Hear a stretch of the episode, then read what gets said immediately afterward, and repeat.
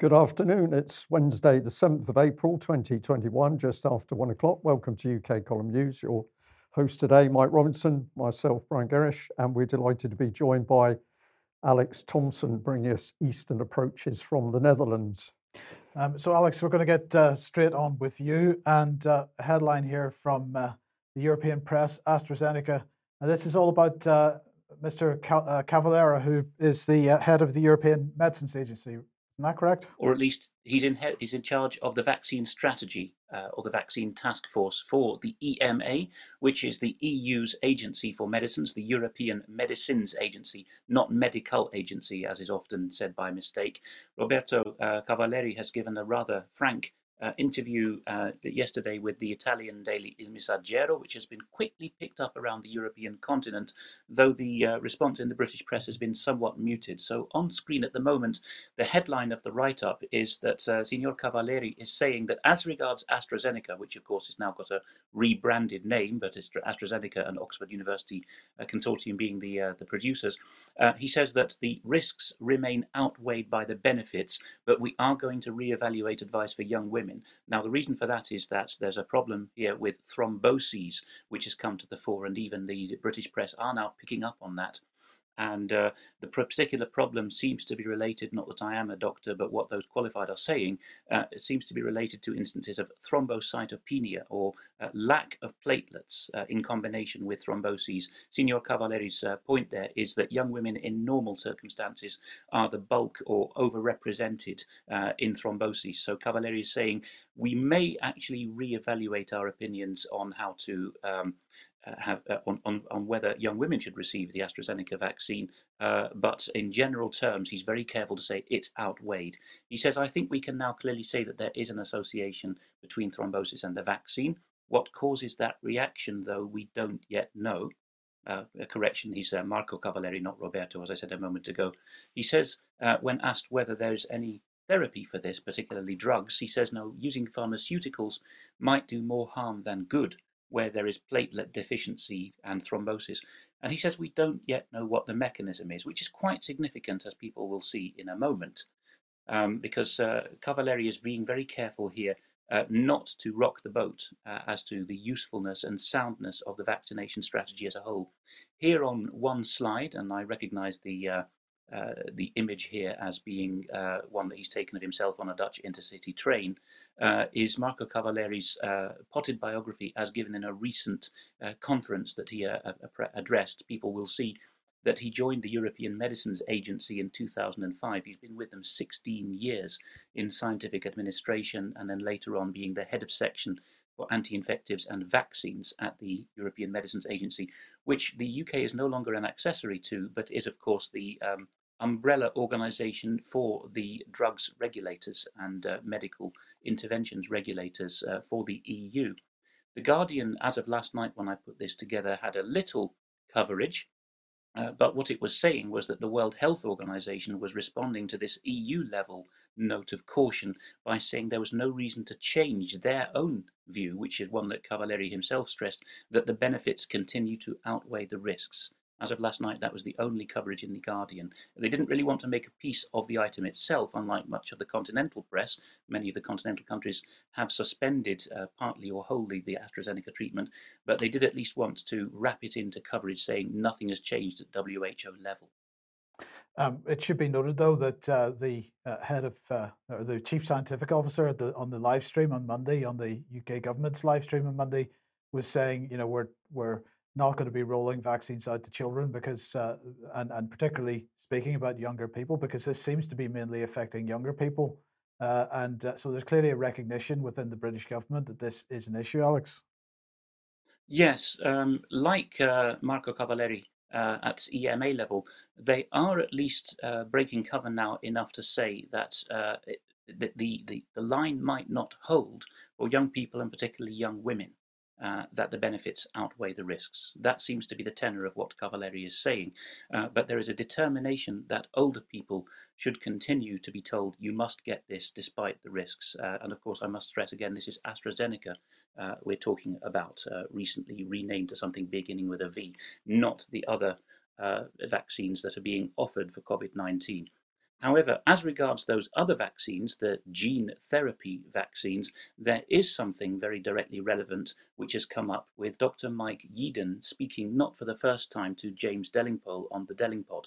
This 31st of March uh, edition uh, of the two speaking, not the earlier ones, the 31st of March uh, Yeadon Delingpole conversation on Rumble, has given us an inordinate amount of attention from uh, viewers saying you really must talk about this. Now, it's not our job to push or endorse what is being said. But since Yeadon has decided to pull out all the stops here, probably in response to hatchet, jobs done against him in March, he's decided to to to, uh, to say uh, to to put on the table now everything he was probably going to say in a trickle. Uh, this is probably a very significant uh, interview for people to go to, and it has been re-uploaded to many sites. So uh, for those who don't know, was uh, in fact uh, a vice president and chief scientific advisor at Pfizer a decade ago, and he is specifically talking just before Cavalieri came out with this uh, overnight with this splash. As of a week ago, when this came out uh, last Wednesday, Yeadon was already saying there is a problem with this thrombocytopenia and uh, associated uh, thrombosis. Uh, and he says that he thinks he's identified the mechanism. So just before 18 minutes in that interview with Delingpole, Dr. Yeadon says that the spike protein, which all the gene-based vaccines express, so he's not necessarily talking about AstraZeneca here, but the others in particular, that the, the protein that we keep hearing about that's expressed is not just some passive anchor or hook. So he's saying, don't fall into this cartoon view of things, that it's just a, a way of attaching itself. No, the damn thing, says Yeadon, is biologically active. So this spike protein is a fusogenic protein. It makes cells stick together. It is a glue at cellular level. Now he goes on to explain, inconveniently, it's capable of initiating blood coagulation and activating the immune complement pathway. Now, this does seem to be Dr. Yeadon's particular background, the immunological side uh, of vaccine research, which he was at least before he changed his mind on certain things uh, in some time in the last decade, he does seem to have been one of the world leaders in that field. Uh, he's now being lambasted by his former colleagues as being irresponsible uh, in many ways. Uh, you can see evidence of that, which is, a, I think, a tacit admission that his facts are not wrong, or that he's not, you know, talking uh, out off the top of his head or out of his depth. If the worst they can throw at him is you're being irresponsible by not toeing the party line. So Yeadon goes on later in that interview uh, to say quite a number of more general things, and particularly at the 40 to 45 minutes mark, uh, I think people should listen carefully to what he's telling Delingpole. Uh, but he comes, this is not a direct quote, but my summary of what he says at one point later. He says, having an experimental vaccination, and of course none of them is, uh, is authorized, they're only approved in an emergency way, having experimental vaccination is like playing Russian roulette. And he makes the rather obvious point that if you vaccinate your entire population for public health needs, then you need to have virtually zero side effects. Otherwise, you are going to uh, sicken and kill people who would not, not otherwise have sickened and died, uh, which seems to have been lost in the noise. Well, that's a very interesting point to end on, Alex. Lost in the noise. In fact, a lot of it is is lost in the complete silence in UK as to what the real truth is about vaccine adverse um, reactions. Let's have a look at this uh, clip from ITV Good Morning Britain, which was sent to us. Uh, really quite astonishing. The expert that they bring on to talk about vaccines is actually the business minister. But let's hear what they have to say. Now, the Moderna vaccine will begin distribution in the UK today, with the first doses being administered at a hospital in Wales. It comes as a trial giving children the AstraZeneca vaccines being halted over the potential link to a very small number of blood clots. But scientists stress there are no safety concerns with the study. Joining us now is the Business Minister, Paul Scully. Good morning to you. We've had plenty of questions in from our viewers about this, of course. Some have already had the first AstraZeneca jab. Uh, some have got young children, or I should say young children, or young adults in their family who've got underlying health conditions, and they're now worried about whether they should have the second one. Uh, this concern is, of course, around blood clots in the younger age group, uh, and that versus the risks of getting COVID and potentially dying from it. How worried um, are you, and should we be, people who are getting the text messages to go for their AstraZeneca jab today? Yeah, no, I've had an AstraZeneca vaccine myself, the first dose, and no, absolutely look, I think the MHRA and uh, AstraZeneca themselves will continue to look at the latest information, the latest data, but the advice is absolutely clear from both of them. If you are invited to have your vaccination, either first dose or second dose, please do go and get it. You are far safer getting the vaccine than the very small uh, probability uh, that, that is appearing here, and it, within that probability, there's no proven causation between the two. So that's why they will look at the, the link, but it's absolutely uh, the best advice to go and get that jab. But G- Germany has announced that they are banning the vaccine at the moment for people under 60. Is there a possibility, even a possibility, that that could happen here in the UK? Well, I've seen no uh, a, a suggestion that that was even the case um, here in the UK. Um, the, the MHRA have been really clear that you, are more likely to uh, um, to have side effects of um, taking aspirin uh, than, than, you are with this. It's 0.0000016 of a percent that uh, that there are um, people um, having clots, and as I say, that's not even necessarily a causation, a, a, a causal link between the two. So it's really important to keep this in perspective. You're far safer getting the jab that will keep you healthy, keep everyone else healthy, and of course get us back to a semblance of normal life. Until um, the, that research is, is done, there is a bit of time in hand. Do you think that there is a possibility that there will be a slowdown of the rollout of the AstraZeneca jab for those who are perhaps under 40? Well, I think so. Not because of, of, this reason. I think the biggest risk actually to people's safety is is the um, speculation around it. So I think that's that's really um, uh, important that we remember that. But no, what we're finding is that we're on plan, plans for the vaccination um, uh, program itself. The supply itself will always go up and down. We're catching up with the second uh, doses now because those people that went at the beginning have had their 12 weeks. Um, but there's there's no sense that we need to slow down for any other reasons. But clearly, as you say, the, the tests are paused for children, but that's very different for um, uh, for the age groups that you're talking about. Now, well, there, there we had it. So a clip which was supposedly about problems and adverse effects, and the one thing that didn't get discussed in any detail whatsoever is what those adverse effects are, what the dangers are, what the statistics about uh, those uh, adverse effects are simply a discussion which constantly comes back onto the fact don't worry about the problems, just um, get those vaccinations in. And as of course he says, well, yes, maybe we're having a look at it in relation to the children, but for older people, no problem, go ahead with the vaccinations. So I just wanted to, sorry, just pick up, where are we? Come back, pick up on what uh, uh, Ranvir Singh said. At one point, she says, as a trial giving the AstraZeneca vaccine to children has been halted over the potential link to a very small number of blood clots. So there's no detail there at all. There's no examination of the actual statistics that we've got. And the language is undermining concern as to what's going on. She says this the scientists confirm there are no safety concerns with the study. But how do we know that? Because what, what investigation has been done and what information has the public been given? And of course, the business minister, the ideal man to comment about vaccines, because that's what it's about vast profits, some 15 billion US dollars for Pfizer alone, I seem to remember.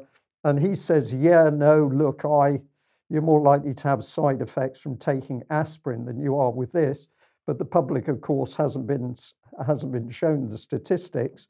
And of course, I doubt whether Paul Scully himself has actually looked at the statistics. But let's call up the government's own statistics on strokes. Uh, so here we're principally looking at problems with uh, clotting. So for Pfizer, we've got 96 cases, main cases, a whole range of other cases alongside that with four deaths.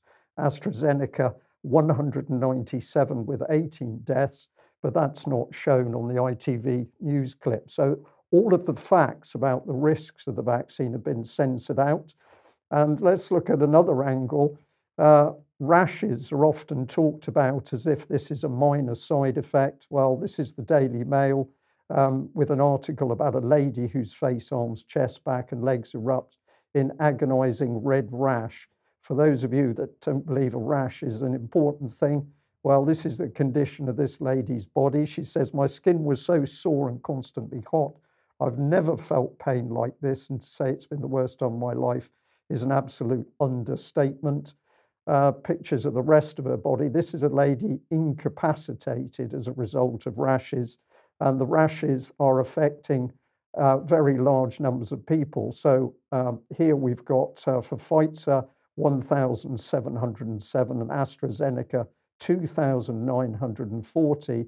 Uh, this is not being talked about by ITV or the BBC or the government or the NHS or the MHRA. And if we just add in the deaths here at the moment, Pfizer 283, AstraZeneca 421. And if we look at total adverse reactions, we're on 116,000 plus for Pfizer and 377,487 for AstraZeneca. So nobody wants to talk about this. And if we look at the uh, NHS, here they are tweeting. And what are they saying to the public? In the UK, a vaccine is tested through three clinical trials before being rolled out as a vaccine. The UK, sorry, the COVID 19 vaccines were tested on 30,000 people. People from all walks of life have been part of the trials, including doctors and nurses, but none of the detail about the vaccine adverse reactions has come out. So we want to ask this question why do the UK government, Parliament, MHRA, NHS, and vaccine producers continue to hide the truth about the scale and nature of these adverse reactions? And we note that the BMJ is again printing information, this time from hospital consultants warning of vaccine risks. And this consultant says the levels of sickness after vaccination is unprecedented, and staff are getting very sick, and some with neurological symptoms, which is having a huge impact on the health service function. Even the young and healthy are off for days, some for weeks, and some requiring medical treatment. Whole teams are being taken out uh, as they went to get vaccinated together. So, Alex, just very quickly, I don't think it could be more explicit that when you look at the actual data which the government holds, the MHRA holds, the evidence is all serious side effects affecting thousands of people across the full age spectrum from children to elderly people. And those are just the ones being reported? And those are the ones being reported. And, and you've indicated, Mike, that we're now seeing documentation where some time ago the MHRA was indicating that it, it also recognizes that the figures it's, point, it's producing in the yellow card system will only be a proportion of the total number of cases of adverse reactions that have taken place. So, Alex, somebody is lying here somewhere. Well, again, if you look at some continental equivalents, you will find a bit more honesty. Uh, if you go to the Dutch Health Ministry's web- website, so this is a direct ministry, not an agency, uh, the minister in charge, Hugo de Jonge, uh, has uh, put out an announcement that he is stopping Vaxzevria, the new trade name for the AstraZeneca COVID vaccine uh, doses to under 60s. Uh, but even they have to say, because they're in the EU system, we're waiting for a subcommittee of the EMA, known as PRAC, P-R-A-C, to evaluate the matter. And this is the nub of it, because even a week before uh, Dr. Mike Yeadon, to, to, name just one, warned Delingpole on the 31st of March, he'd already given an interview to, uh, I think it's called America's Frontline Doctors, uh, an interview with a gentleman called Mordechai there. Um, about his concerns, which are extremely wide ranging. And in both of those appearances, two weeks ago and again one week ago, he said, I am trying to get through to the EMA, but I cannot. So the whole issue seems to be uh, is it well founded, this claim that they do not know the mechanism or the thromboses associated with thrombocytopenia or not? Well, yeah, they don't know the mechanism. Um, in the meantime, people are dying and being severely disabled with the effects. Uh, now, I just want to remind everybody once again of this article by Iain Davis on the UK Column web- website uh, A Deceptive Construction Why We Must Question the COVID 19 Mortality Statistics. And this was really in response to uh, our viewers asking us where we were getting this idea of 18,000 deaths as opposed to the 126,000 deaths from COVID 19 that the uh, British government is proposing. Um, well, maybe a little bit more information now to uh, underpin what Iain has written there. Uh, from the Office for National Statistics, they released at the end of last week deaths from COVID 19 with no pre existing conditions from July 2020 to February 2021. Uh, and here's the key point there were a total of 9,400 deaths in 2020 that were due to COVID 19 and recorded without any pre existing conditions. Uh, and you know, our point really is that since uh, we have no way of knowing uh, what the actual cause of death is, uh, and the government acknowledges this, um, then the 126,000 figure, at the very least, needs to be questioned. Um, and uh, and in fact, every one of those deaths needs to be investigated, although it may be practically impossible to do that at this stage. And there's no body for some of them. Exactly, Mm. exactly. Um, so, um, Alex, uh, where does that take us? Anonymous.ru is hosting a German leak. The headline here states a leak of confidential documents. Um, those dead after having a COVID vaccine are not allowed to be autopsied. And the gentleman on screen is uh, Achim Brauneisen, the Attorney General for the Greater Stuttgart area. Um, the state is a strong candidate for being Germany's most corrupt, I would say. Um, and uh, there has been, when he was appointed to that position in 2013, uh, or at least the the, uh, the, the state prosecutor for that region, um, uh, he, there was some suggestion that he was there out of loyalty to a party, although he's not a member of a particular party. But anyway, the leak itself, in the good old-fashioned uh, faxed format that seems still seems to be preferred by some continental prosecutors, uh, with uh, a, a, blocked out uh, recipient's name, is a letter from the um, state of Baden-Württemberg Attorney General um, Brauneisen, at least for the, the, Stuttgart area, the main conglomerate, the, the main uh, metropolis there, talking about or, or, responding to this gentleman's request to have uh, autopsies performed uh, as a matter of uh, prima facie criminal law on those who had a COVID vaccine administered prior to their demise. And uh, Brauneisen says in my translation of the leaked document, Combating COVID 19. He says this before getting onto any details significantly enough. This is his ideological position. Bear in mind, this is not the judiciary, this is the executive. This is a, a law officer for the executive of that state government. Combating COVID 19 is a whole state mission that calls for the cooperation of all domains of state force to join the fight. Indeed, the fact that he's talking is, is a, in response is an, an indication of that, because the initial letter had gone to the police for that part of the country, and in response they find themselves talking to a government law officer, an attorney general. Uh, the blacked out addressee is then told, You view the prevention and combating of infectious diseases as indications for an autopsy. So he's spinning uh, the question of vaccination to, but this is to prevent death. And uh, Brauneisen says, I certainly see no grounds in criminal law for that. He goes on, criminal procedural law allows postmortems only where there's prima facie suspicion of unnatural death and third party involvement is apparent. Apparent. So, he adds, investigative bodies have no powers to order autopsies to prevent or combat infectious diseases. More spin, of course. At most, this would be a matter for health officials. Now he gets really ideological. Uh, Brauneisen adds, I think it important too that serious sources do not concretely indicate any possible causality between vaccination and deaths of the elderly. How's he got this information? In classic continental legal style, he has decided to go and uh, get information off government websites instead of looking for evidence. This is, I'm afraid, classic in Napoleonic law. Uh, you just look for people's arguments from official sources and then satisfy yourself that way. So he says neither the Robert Koch Institute homepage nor the Paul Ehrlich Institute homepage, these are two institutes directly subordinated to the German Federal Ministry of Health, contains any valid indications of such. Uh, the instances of death discussed, he adds, on those Ministry of Health websites rather seem to exclude any vaccination causality. So now we have squared the circle, really. He's gone straight back to those institutions, the equivalent of the American Centers for Disease Control in Atlanta, which, as we have repeatedly covered, have serious questions about the ideological motivation and even qualifications of the people in charge. So the government has received a complaint, it's been passed to the government to deal with, more particularly the executive, and the executive has then gone to look to an executive uh, website to find out what the problem is. Any judicial uh, involvement here has been entirely excluded by political intervention, no separation of powers. And just as a codicil to that, last week I showed some more German uh, write ups, which a viewer then asked for the source of, and the viewer maintains a site, outersite.org.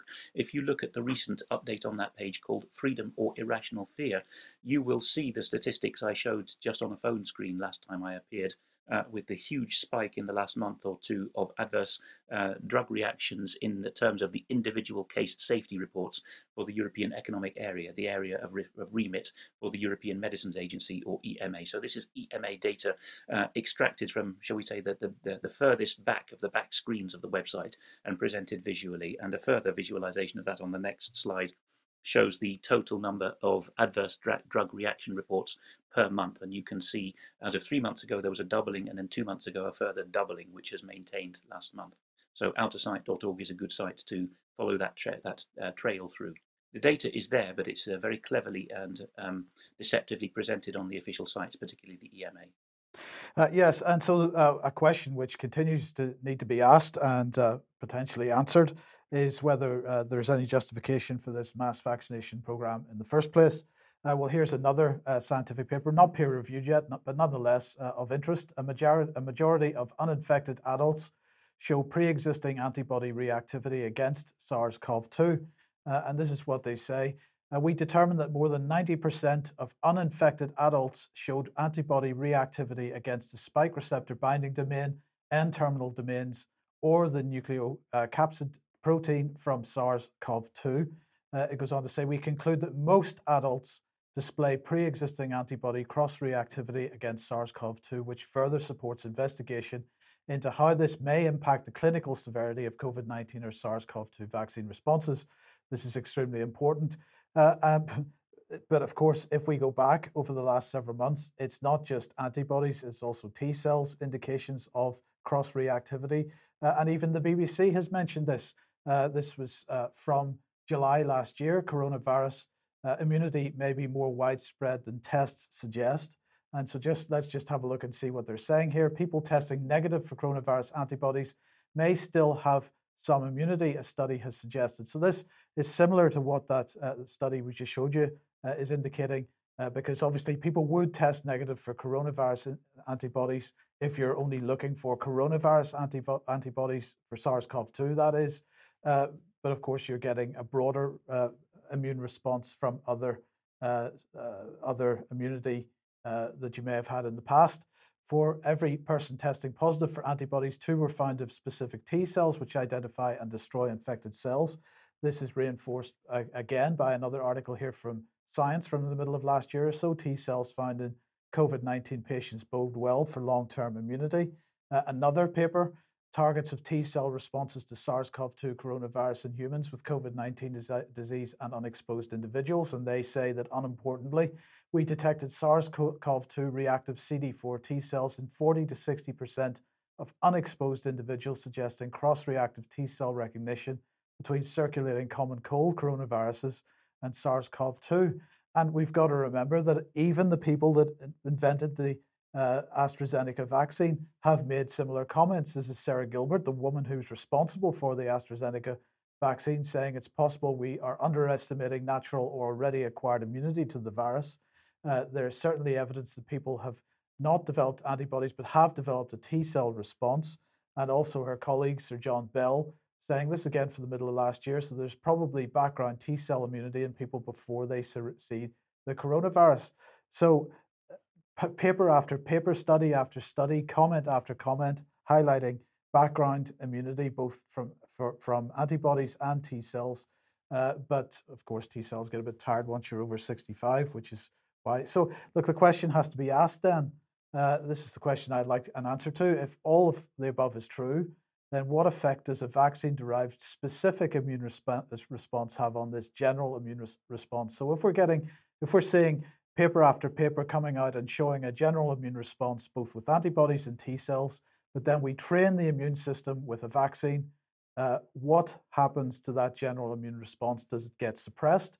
Do we lose that general immune response? Are we replacing a general herd immunity with a specific one to a specific strain and therefore leaving ourselves open to other uh, strains later on? Well, that question needs to be answered. Needs to be answered. Interesting, might it takes the UK column to ask that question in the first place, when of course it should be the government, it should be the NHS, should be the MHRA that's asking that very question. Well, more importantly, it should be the mainstream press and media, uh, Brian. They, they don't exist anymore. No, I refuse to believe they exist anymore. Indeed, they don't, and we're going to come on to that in one second. But let's just have a look at this article, which was uh, posted by the uh, BBC while we were off air uh, vitamin D, the truth about an alleged COVID cover up. Uh, and they're saying as COVID 19 swept the world, so did misinformation about how to treat it. But sometimes misinformation can develop even around ideas that have some truth to them. Uh, and that can be the most difficult to tackle. So the BBC acknowledging here that it's their role to tackle uh, what they describe as misinformation. So they're taking an active role in this. And they talk about hydroxychloroquine, they talk about ivermectin, and they talk about vitamin D. Uh, all are or were being studied, suggesting that a, a, treatment could be effective and then finding it isn't upon further research is all part of the normal scientific process. But online, earlier low quality research can be shared out of context, and the confusion that this creates can be exploited by people promoting conspiracy theories. Uh, this is uh, there's some logic behind why vitamin D might be useful in treating or preventing COVID. They say it plays a role in immunity. Well, it does quite a bit more, doesn't it? But this article really designed to put people off the idea that vitamin D is useful, uh, not so much as a treatment, but certainly as a prophylactic. But let's just look at some of the evidence to counter what the BBC is saying here. Um, so here is uh, an art- uh, a scientific paper published in PMC, the big vitamin D mistake. And they highlighted, if you remember, we, we talked about this probably about a year ago, since 2006, type 1 diabetes in Finland has plateaued and then decreased after authorities' decision to fortify di- dietary milk products with vitamin D3. Uh, the role of vitamin D in innate and adaptive immunity is critical, this paper says, and then they recommend various doses for various ages. They say they are determined that uh, it is a very big mistake to underestimate the role of vitamin D in the general in our general immune response capability which of course helps us all if we come across any pathogen at all. Uh, here's another example, effective uh, uh, calcif- uh, calcifediol, sorry, calcifediol uh, treatment and best available therapy versus best available therapy on intensive care unit uh, admission and mortality among patients hospitalized for COVID-19, a pilot randomized clinical study. And it's talking about the same uh, type of thing. That, that's another source of scientific papers there, Mike, from people looking at that. That has come from a, a genuine source. Yes, yes, yeah? absolutely. Uh, there's another one vitamin D supplement could reduce death in COVID patients, Spanish study says. Uh, another reason vitamin D is important, it gets T cells going. Well, this is from Scientific American. Uh, let's have another one. Uh, new insights into the role of vitamin D in our immune system from MS Society, that's the Multiple Sclerosis Society. Uh, another one here, uh, again from Science Daily, a scientific paper, vitamin D crucial to activating uh, immune defenses. Uh, another one uh, from ISCD, vitamin D deficiency, the si- silent epidemic of the elderly. And of course, elderly absolutely reduced vitamin D levels, which is one of the reasons why uh, elderly people have suffered the most from COVID 19. Uh, and uh, here's even the Guardian role of vitamin D deficiency in BAME medic deaths.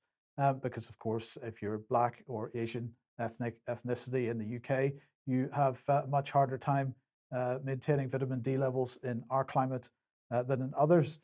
and then we've got this vitamin D supplementation and BAME healthcare workers from the Association of Anaesthetists um, and uh, they are really saying that uh, supplementation, particularly for Black and Asian uh, ethnicities, is extremely important. So the BBC playing down the role of vitamin C, vitamin D, sorry, in uh, in our immune systems, and really linking the, the idea of taking vitamin C supplementation uh, or vitamin D supplementation, sorry, with conspiracy theories what is the effect of that going to be if people start uh, listening to the BBC? Well, the BBC is going to be damaging the health of the nation because they're stopping people using their common sense in taking vitamins, which over a great many years, the benefits have been acknowledged. So the BBC will be attacking the UK population. It'll be joining the government, as we'll be seeing in a few minutes. Yes. Um, okay. If you like what the UK column does and you would like to support us, then please head over to ukcolumn.org forward slash community, and there are options to help us out there. And also, if you could uh, share our material that you find on various platforms, that would be fantastic as well. Indeed. Right. Well, we just pop up a quick advert. Um, David Scott did a very, very good interview with Murdo Fraser, gentleman who's really the leader of the opera. Uh, the, he isn't the real leader, but he's taken as being uh, the leader of the opposition in Scotland. Um, so this was a very high-profile interview, uh, which David did, and of course, UK column um, really thrilled that we're now seeing um, interesting people in the political establishment coming forward to use the UK column because they can't get their information out elsewhere. But what sort of thing were they covering? Well, unbelievable statements by the First Minister, malicious prosecution by the Crown Office, and sinister legislation enacted by Holyrood. Now, this is up on David's Northern Exposure YouTube channel, premiered a few days ago. If you haven't been there to um, watch and listen to it, please do, because this is really taking the lid off corruption within the Scottish governmental system. Uh, here's Murdo Fraser himself, and uh, well, just one paragraph taken from that interview. The hate crime bill is possibly the most sinister piece of legislation passed in the Scottish public, uh, Parliament. So I encourage people to have a look at that. Uh, also, after the news on Friday, we're going to premiere No Smoke Without Fire Part 4, where we're going to be looking at uh, the vaccine um, safety issue, uh, which we're labeling here lies, damn lies, and statistics. And uh, I think there's going to be a lot of very good information in that interview with uh, former NHS nurse Debbie Evans. So look out for that on Friday after the news. Now, I'd like to say we're getting a lot of information from people now on the subject of adverse effects. I can't cover it all, and we're particularly full of information in today's news. But I just want to say that these emails are coming in where people are reporting that relatives and friends and colleagues are having vaccine adverse effects. And this one, of course, is back on the subject of a stroke. Uh, a lady of 73 years old has a vaccine, and the next thing is she's suffering from a stroke. So people can put that up on screen and freeze it to watch it. Um, also seeing some very different thing that people are trying to make their voices heard um, by some graffiti, but look at the subject. Masks are child abuse. Well, we've got professionals thoroughly agreeing with that statement. Lockdown is destroying the UK. Many would agree. Uh, we want our country back, Boris. So maybe not the most productive way to get the message across, but it certainly shows the feeling. And uh, this one uh, is well worth freezing the screen having a look at because essentially somebody has written to their MP, Ben Wallace, a very detailed, very concerned letter about vaccinations, the lockdown adverse effects, a lot of detail, a lot of concern, and the response that they got back was simply appalling. Thank you for your email. The government met its target to offer a vaccine to everyone within the four the top four priority groups, including social care workers, by the 15th February 2021. We continue to ensure that as many social care workers as possible receive their first and second doses when offered. The Department of Health and Social Care is conducting second visits to care homes to offer vaccinations to staff who were unavailable on the day of the first visit. So somebody writes a letter with concerns about the vaccination. And what you get back is a response well, it's a fob off by this gentleman uh, with uh, encouraging you to go for the vaccine that you've expressed your concerns about. So, Alex, just 10 seconds on this. I, I keep asking myself have our MPs become stupid, or is it the fact that are actually so frightened within Westminster that they simply have to um, regurgitate the nonsense policy of this government? The latter, and if you follow the Dissident's Guide to the Constitution podcast series on ukcolumn.org slash constitution, you'll hear chapter and verse on that. Uh, and overnight, we've had Alan Duncan's diaries published by the Daily Mail, and we discover in that that Wallace's predecessor as Minister of Defence came up with uh, a harebrained scheme to buy Svalbard off the Norwegians, a bit like the US attempts to buy Greenland off the Danes, uh, with the intent of uh, setting up a British global uh, uh, polar space base or some such nonsense. I mean, they're, they're off in cloud cuckoo land, so if you, you, you cannot really expect them to, to respond fairly. But this ultimately comes down to their impossible and probably unconstitutional double-hatted role, trying to represent the people of Wyre and Preston North at the same time as serving the Crown as a minister. Not doable. Not doable, uh, but people should continue to challenge them because, of course, when we see the documentary evidence, uh, that stands against them. Now, another excellent email here. Please read it. You'll have to freeze it on screen to go through the detail, but it's about Keele University. And what it's saying is that they stopped to study into, into the effects of aluminium. Um, and the person is pointing out the university now receiving money from the Bill and Melinda Gates Foundation. Uh, but this key research was stopped after the university started to engage with Bill and Melinda Gates and take their money. This was given to us in an email, but it's backed up by a very good article here by Global Research, which is entitled Keele University cancels all aluminium research after scientists links aluminium in vaccines to human health problems. So now we can see the uh, relationship or the unhealthy relationship with the Bill and Melinda Gates uh, Foundation and the fact that a study into damage from vaccines through aluminium has been cancelled. Well, the press over the weekend uh, did come up with some things of interest. Uh, this was the Telegraph the state of fear, how ministers use covert tactics to keep scared public at home. Now, what's the Telegraph talking about? Well, he's to- it's talking about the use of applied psychology that uh, was detected within the SAGE minutes back in uh, uh, back in um, March mm. last year. And um, somebody wrote uh, a letter to the Telegraph, and the name's quite famous, Frederick Forsyth, and he says, Congratulations to the Telegraph and Gordon Rayner for revealing that the campaign of mass fear that reduced a once brave nation to trembling terror was deliberately organized to secure obedience to the policy of lockdown.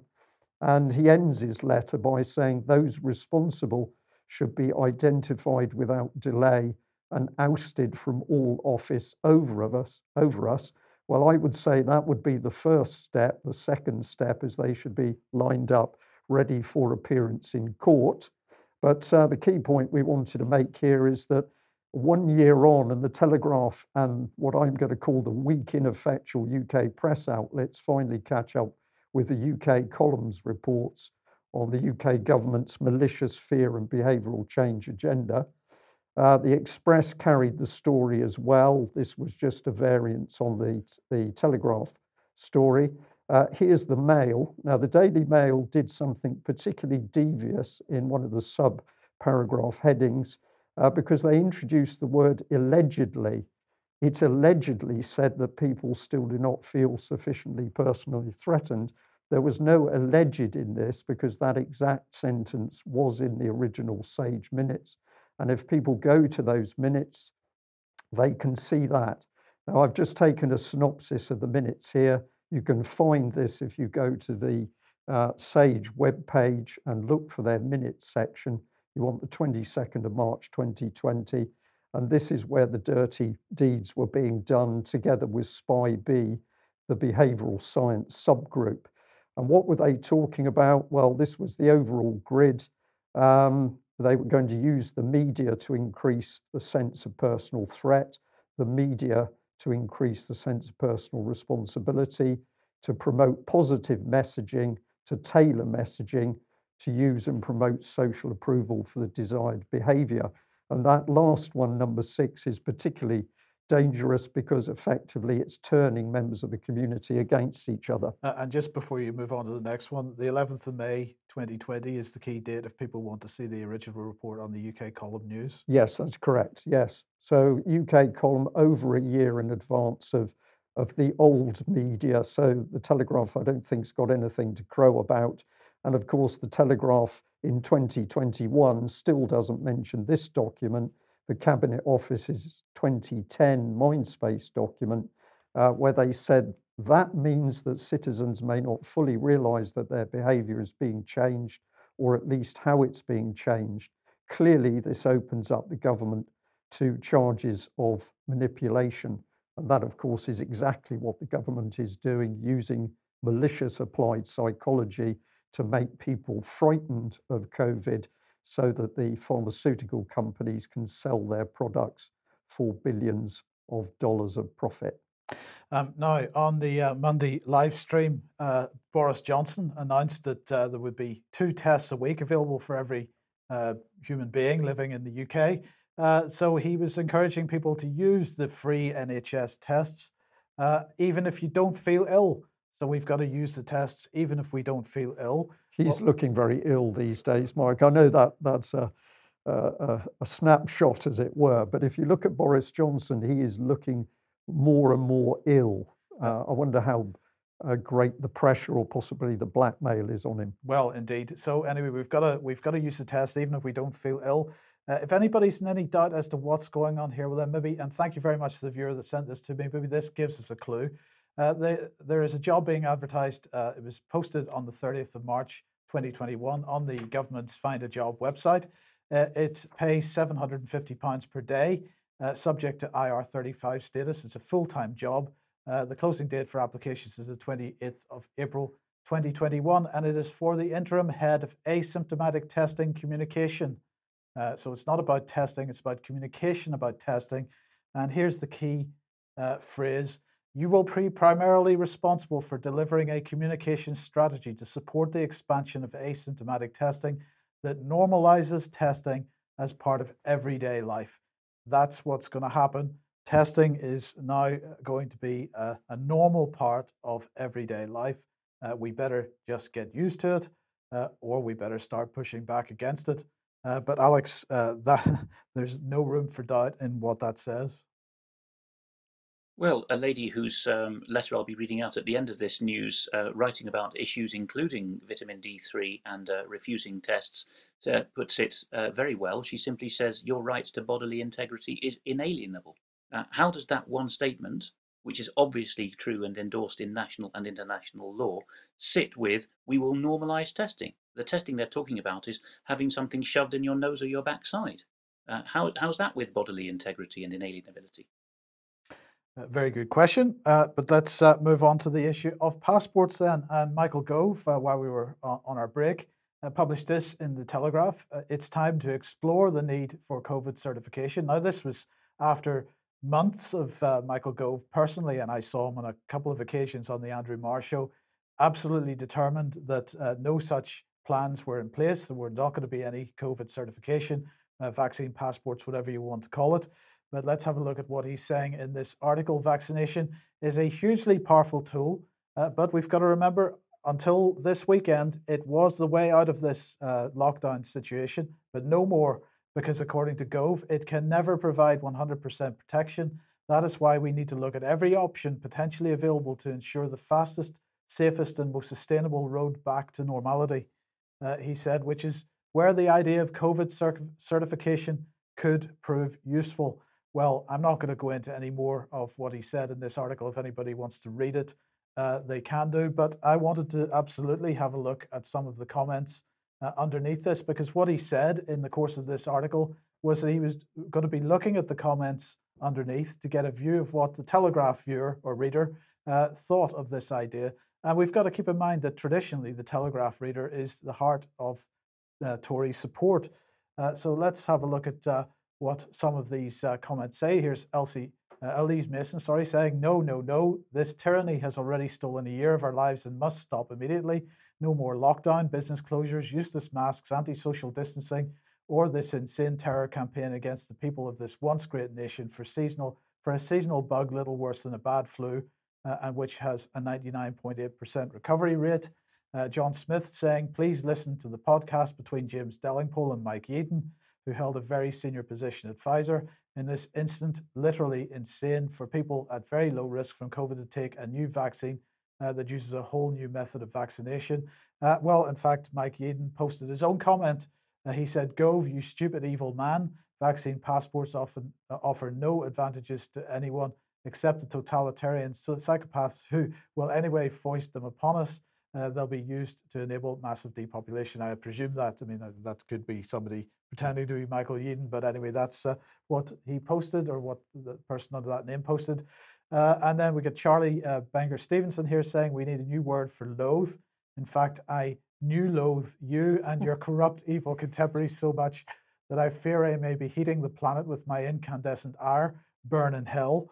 Uh, and we have uh, John J.H. saying, Look, looks like I'm on my own here this morning, but I'm very much in favor of COVID passports. And there were only one or two people taking this position.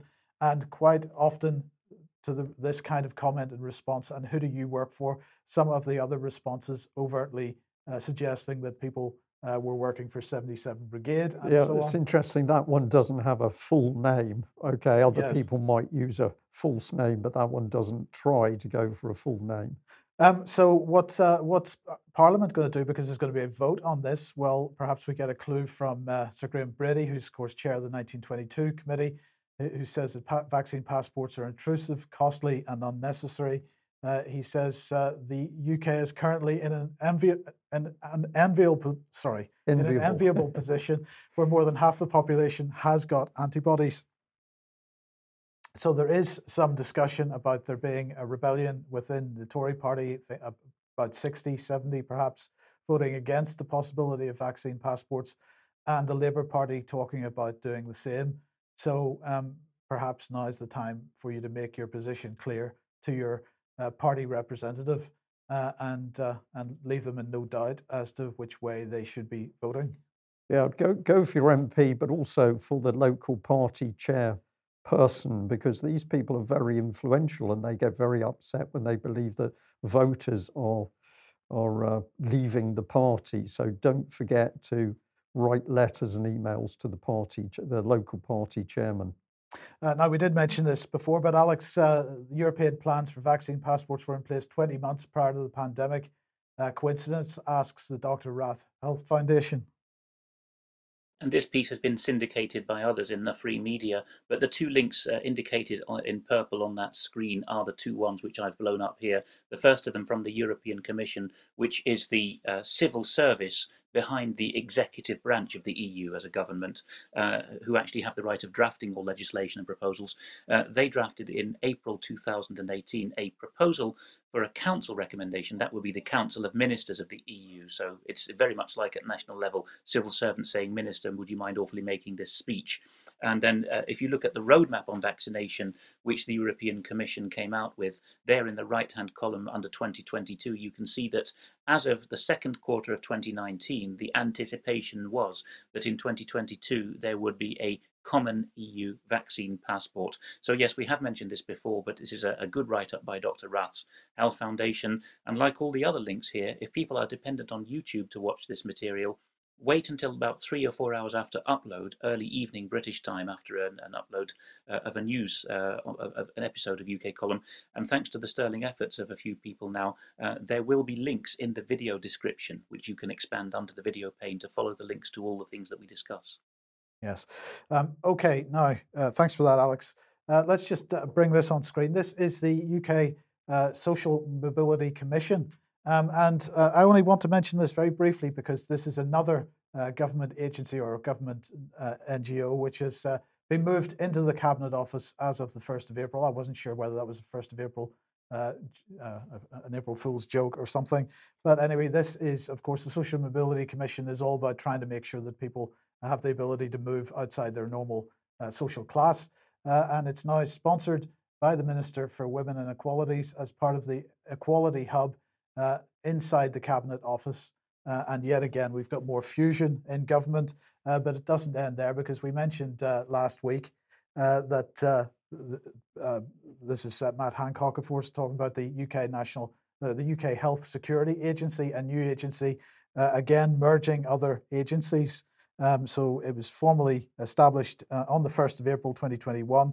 It transfers staff and systems uh, from Public Health England, from NHS t- t- uh, Test and Trace, uh, and the analytical capability of the Joint Biosecurity Centre into this one organization. So the question is who's going to be in charge of that?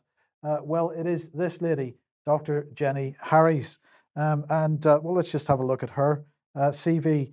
She played central roles, according to the British government, in the UK's response to COVID, Ebola, Zika, monkeypox, MERS, and Novichok. Uh, so that the latter uh, definitely guarantees that she's uh, the right person for the job, Brian.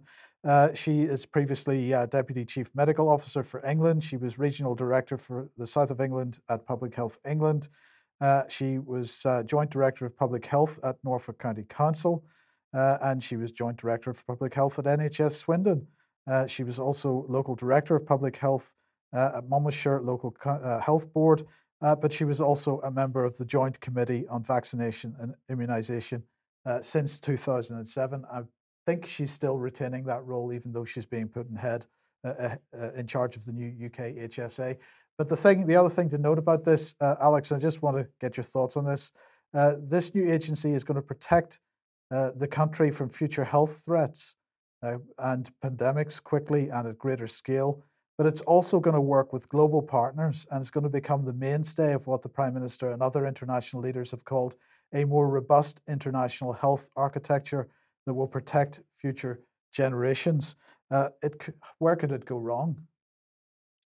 Well, to have an international health architecture, you need to have treaties setting up supranational bodies that uh, commandeer national uh, executives and national judiciaries and national police and national health health uh, trusts, don't you? So that's where that could go wrong. Uh, the Cabinet Office, as always, is the repository of these things. In our last two episodes on democracy in the Dissident's Guide to the Constitution podcast series, we have been picking apart what democracy means. And one of the very things we said was that it's all inspired by the French revolutionary trio of liberty, equality, fraternity, well, there's an equality hub at the Cabinet Office, but there's no freedom hub and there's no brotherhood hub, is there?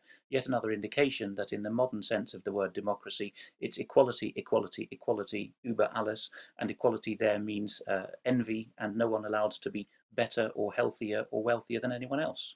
Uh, yes, but of course, uh, that other word is increasingly being used equity. Yes, equity, of course, historically meaning a fair and just outcome and it has a completely different meaning uh, in uh, English law than what it what it uh, historically than what it does now. It means having a conscionable outcome, but now it means uh, a bed a bed of Procrustes, as I think I've said in the in the Dissident's Guide series. Uh, anyone whose legs are too long need them lopped off. Anyone whose legs are too short need them racked and stretched out until we all lie uh, equally on the bed of equality, and that is equity or equality of outcome, as endorsed by Kamala Harris and other notables of our day. Yes. so what's going on in Belgium? Le Soir in Belgium is reporting that, as is usual in the continental legal system, a court of first instance has taken it upon, himself, uh, upon itself to smack the government over the wrists because it was by ministerial special decree that the COVID emergency measures were imposed on Belgium. And uh, the state has now been uh, found against and uh, been told that if it doesn't rectify this legally uh, within 30 days, there'll be a 5,000 euro a day fine on the government in, uh, imposed by the judiciary. But don't get your hopes up Here's an, a Brussels Times, so English language write up for expats and internationals in Brussels. And their uh, response to this, asking what changes, is uh, to answer the question with no, that the measures won't be lifted. It's not an easy thing to do. So, this is indicative of the symbolic nature of what judges do. Increasingly, we find this with judicial review and human rights compliancy in the various jurisdictions of the UK now as well. It's for show the judges are being trained that they have to symbolically condemn the government at the court of first instance, the lowest level, but things get rectified in the much more tightly controlled higher up ju- uh, judiciary uh, or higher up courts, as in the United States, obviously. And just to remind people of where this previously went down a dead end, the Brussels Times, the same paper, was reporting in February that when there was a challenge to the curfew, uh, the correctional court, so an, an, appeal court, a review court in the Belgian system, overruled the, the, court of first instance and said, oh no, it's perfectly within the government's uh, gift to do these things. And besides, the Belgian parliament is about to enact a statute law uh, containing the same emergency decrees, and that will, as far as judges are concerned, rectify the matter. So people shouldn't get their hopes up when they see that this or that continental court, often a low branch of the courts, has uh, found against the government in any particular way. Um, well, let's move uh, east to Serbia. Yes, uh, the pictures here uh, I've included because they're in the South China Morning Post write-up, but the copy is actually provided by Agence France Presse, so the French equivalent of Deutsche Welle or BBC World in many ways, or Voice of America, the outward-facing public service um, body, uh, or rather, France 24 has covered it, which is that. But Agence France Presse is, is the French Reuters. It's a, a news agency supplying globalist compliant copy. Uh, and uh, the Agence France Presse copy is about uh, the Serbs uh, saying no in rather large numbers to the two or three million vaccines that have been stockpiled against COVID in the country. And they've even started saying that temporary residents and other foreigners, even vaccine tourists, can start snapping up these unwanted and, uh, and uh, uh, neglected stocks of COVID. So the write-up says that the president, whom they disdain, of course, at uh, Agence France Presse, because he's what they call a populist, Alexander Vucic, has taken to begging the people, please, I implore you, get a vaccine. I beg you in the name of God, take them and uh, that has not been successful so far. They go on to uh, blacken the name, of course, of what they would call anti vaxxers and vaccine skeptics and fearmongers and conspiracy theorists. Uh, parts which I've not put, put on screen uh, include police arrests of those uh, posting their concern about the vaccine situation, but the twist in the tale at the end uh, is we discover that Vucic himself has dodged the needle so far, despite endlessly trump- trumpeting his inoculation in local media. Vucic believes that once he does finally get vaccinated, half a million Serbs will follow his example in just a week. So uh, the the, uh, the, stench of hypocrisy comes off this uh, this article, of course. I just wanted to say that, Alex, we we can, of course, really understand why the BBC wants to get its tentacles into these uh, eastern states to influence the way the local populations think. This is what BBC Media Action, BBC Monitoring, and the BBC teams want to do. They want to get the BBC voice into these areas and try and regain or gain control of the minds of the population. Um, now, Alex, a few days ago, you posted an opinion piece on the website uh, COVID, I refuse to comply for the sake of my son. This is by um, a lady from the European continent who, together with her young adult son who has uh, autism, special needs, has fled uh, to the European continent after living for some years in Dover in Kent, uh, because, uh, for a start, the son couldn't get dental surgery because of COVID. And the details are in a blog uh, which we've uh, put together here uh, in her words. Uh, so she explained that she tried to find a dentist and were told no NHS treatment, um, not even our regulars are getting seen. So for the dental surgery in question, they had to go, as they thought, temporarily to the continent. While there, it took three months in the end. The situation tightened up so much in Britain that her son, who is, of course, uh, frightened enough of dental treatment and uh, terrified of masks and tests, uh, was was asking his mother, "If I go back, am I going to have things jabbed in my face?" So uh, the section we've uh, put into the blog here describes that why we can't come back home. Um, so the, the, mother was utterly exhausted by the situation and by previous things that had gone wrong, and they decided that it was impossible uh, in good faith uh, to come back. The, the, mother cannot risk being separated from her son or either of them being uh, cajoled or forced into vaccination uh, because uh, of the situation. So we uh, put together, we haven't actually put the fundraiser up yet because I would like to ask uh, viewers to uh, suggest to us under the upload of this or uh, by email to alex at ukcolumn.org which fundraising platform they think is least likely to do the dirty on us. I think we have a good pool of experience among our viewers, uh, but we have a modest need for a fundraiser now to take this young man's possessions and his mother's possessions into safe storage out of the flat in Kent uh, to somewhere local and then in due course to bring them over.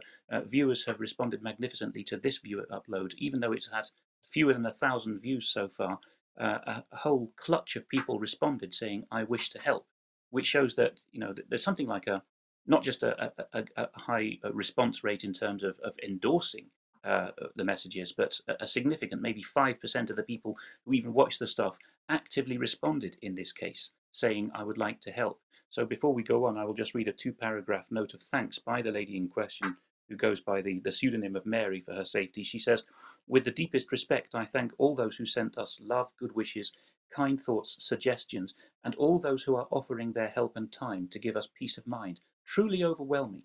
It started with a message to Brian, who forwarded it to Alexander, who then took immediate action with the help of Mike and their UK column team. Thank you, ladies and gentlemen. Please don't have a vaccination just because you're told to. Read, investigate, watch, and listen to the real experts.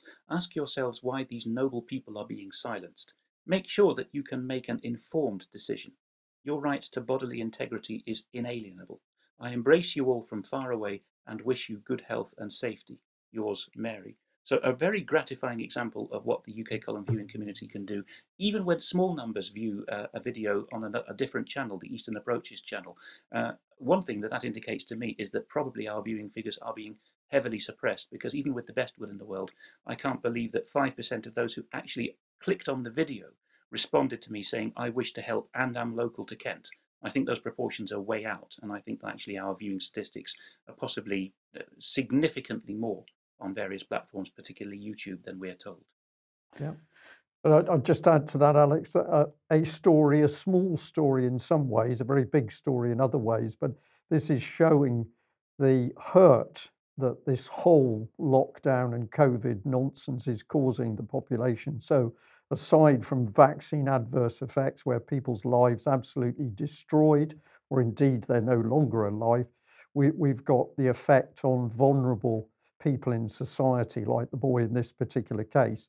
And I just want to thank the site, particularly the psychologists and the psychotherapists who've been contacting the UK column over recent months to say how concerned they are at uh, what we're seeing. So, the government's use of psychology to make people fearful, and of course, the lockdown and the promotion of vaccines without investigating the adverse effects to allow people to make informed choices. Um, now, uh, a bit of an announcement uh, this morning from Sonia Poulton telling us that uh, she's temporarily pulling back from her journalistic and broadcasting work. What's going on here, Alex? This is to do, although she's now cautious not to repeat it, uh, but there, there's no uh, suability in mentioning the name in, in question. Uh, it is John Hemming, the former Member of Parliament for the Liberal Democrats, or as we like to say on UK Column News, party representative or the Liberal Democrats, who, with a couple of uh, fellow attack dogs, has gone very nastily after Sonia Poulton and wrecked her professional reputation and health. And this is a robust lady, a no nonsense lady, who in recent uh, months has had her own show on Brand New Tube. In fact, she, she heads up that whole network. Uh, or platform of Brand New Tube. Both David Scott and I have appeared with her. Politically, in the past, we would have been, I think, diametrically opposed to her, but she is very much uh, a sensible, common sense lady Particularly, she's uh, decided to die in a ditch over the question of uh, whether women have a right to their own changing rooms and, uh, and other such matters. And she explored those issues with David Scott. But Sonia Poulton does also need uh, a modest fundraising assistance now, which I would heartily endorse. Uh, without straying anywhere near libel, libelous territory or slanderous, I would say I have personally had an exchange with the uh, former MP in question, who has long posed as a champion of the victims of child abuse and found him to be something rather other than that in personality and in competence. So I would uh, have no hesitation in endorsing that fundraiser. And here is the preferred re- means of getting uh, resources to her via uh, her bank account, uh, which is on screen at the moment, a Barclays bank account. As regards the other fundraiser, which is necessary to compensate the wonderful viewers who've already started giving up uh, their time from work to move stuff out of the flat in Dover. Uh, that fundraiser, I'm sure we'll be announcing on at least the Eastern Approaches channel, uh, if not UK column uh, news and website in the coming days, once the the crowdfunding wisdom of viewers has come in as to which platform to use. Okay, uh, let's move on to this then.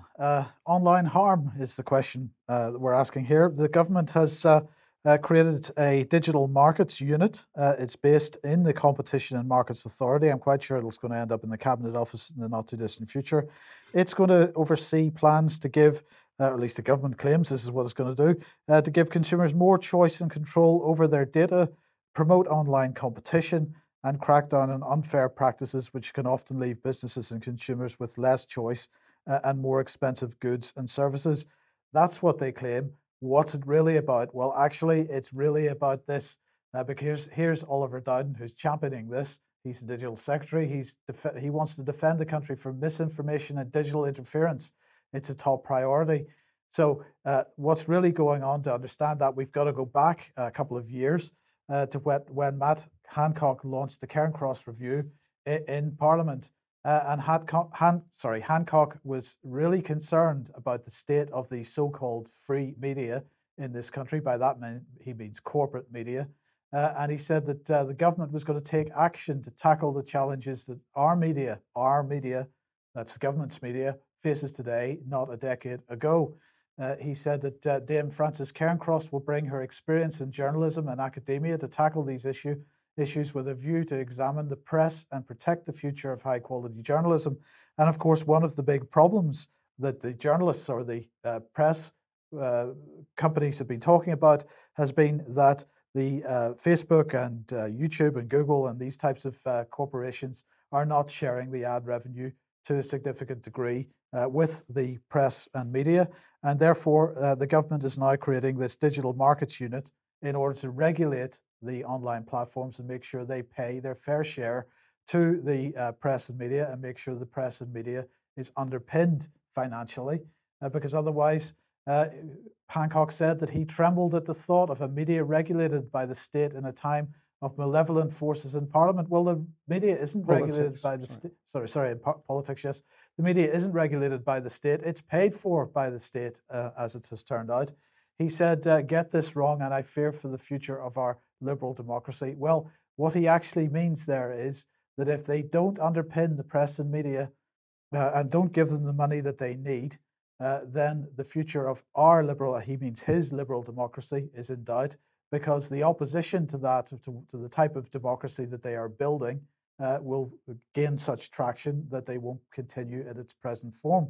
Uh, but this doesn't uh, just apply uh, to the UK because the UK is now working with Germany, particularly with the the equivalent organization, Digital Culture, Media and Sport, in Germany here uh, to um, counter online harms.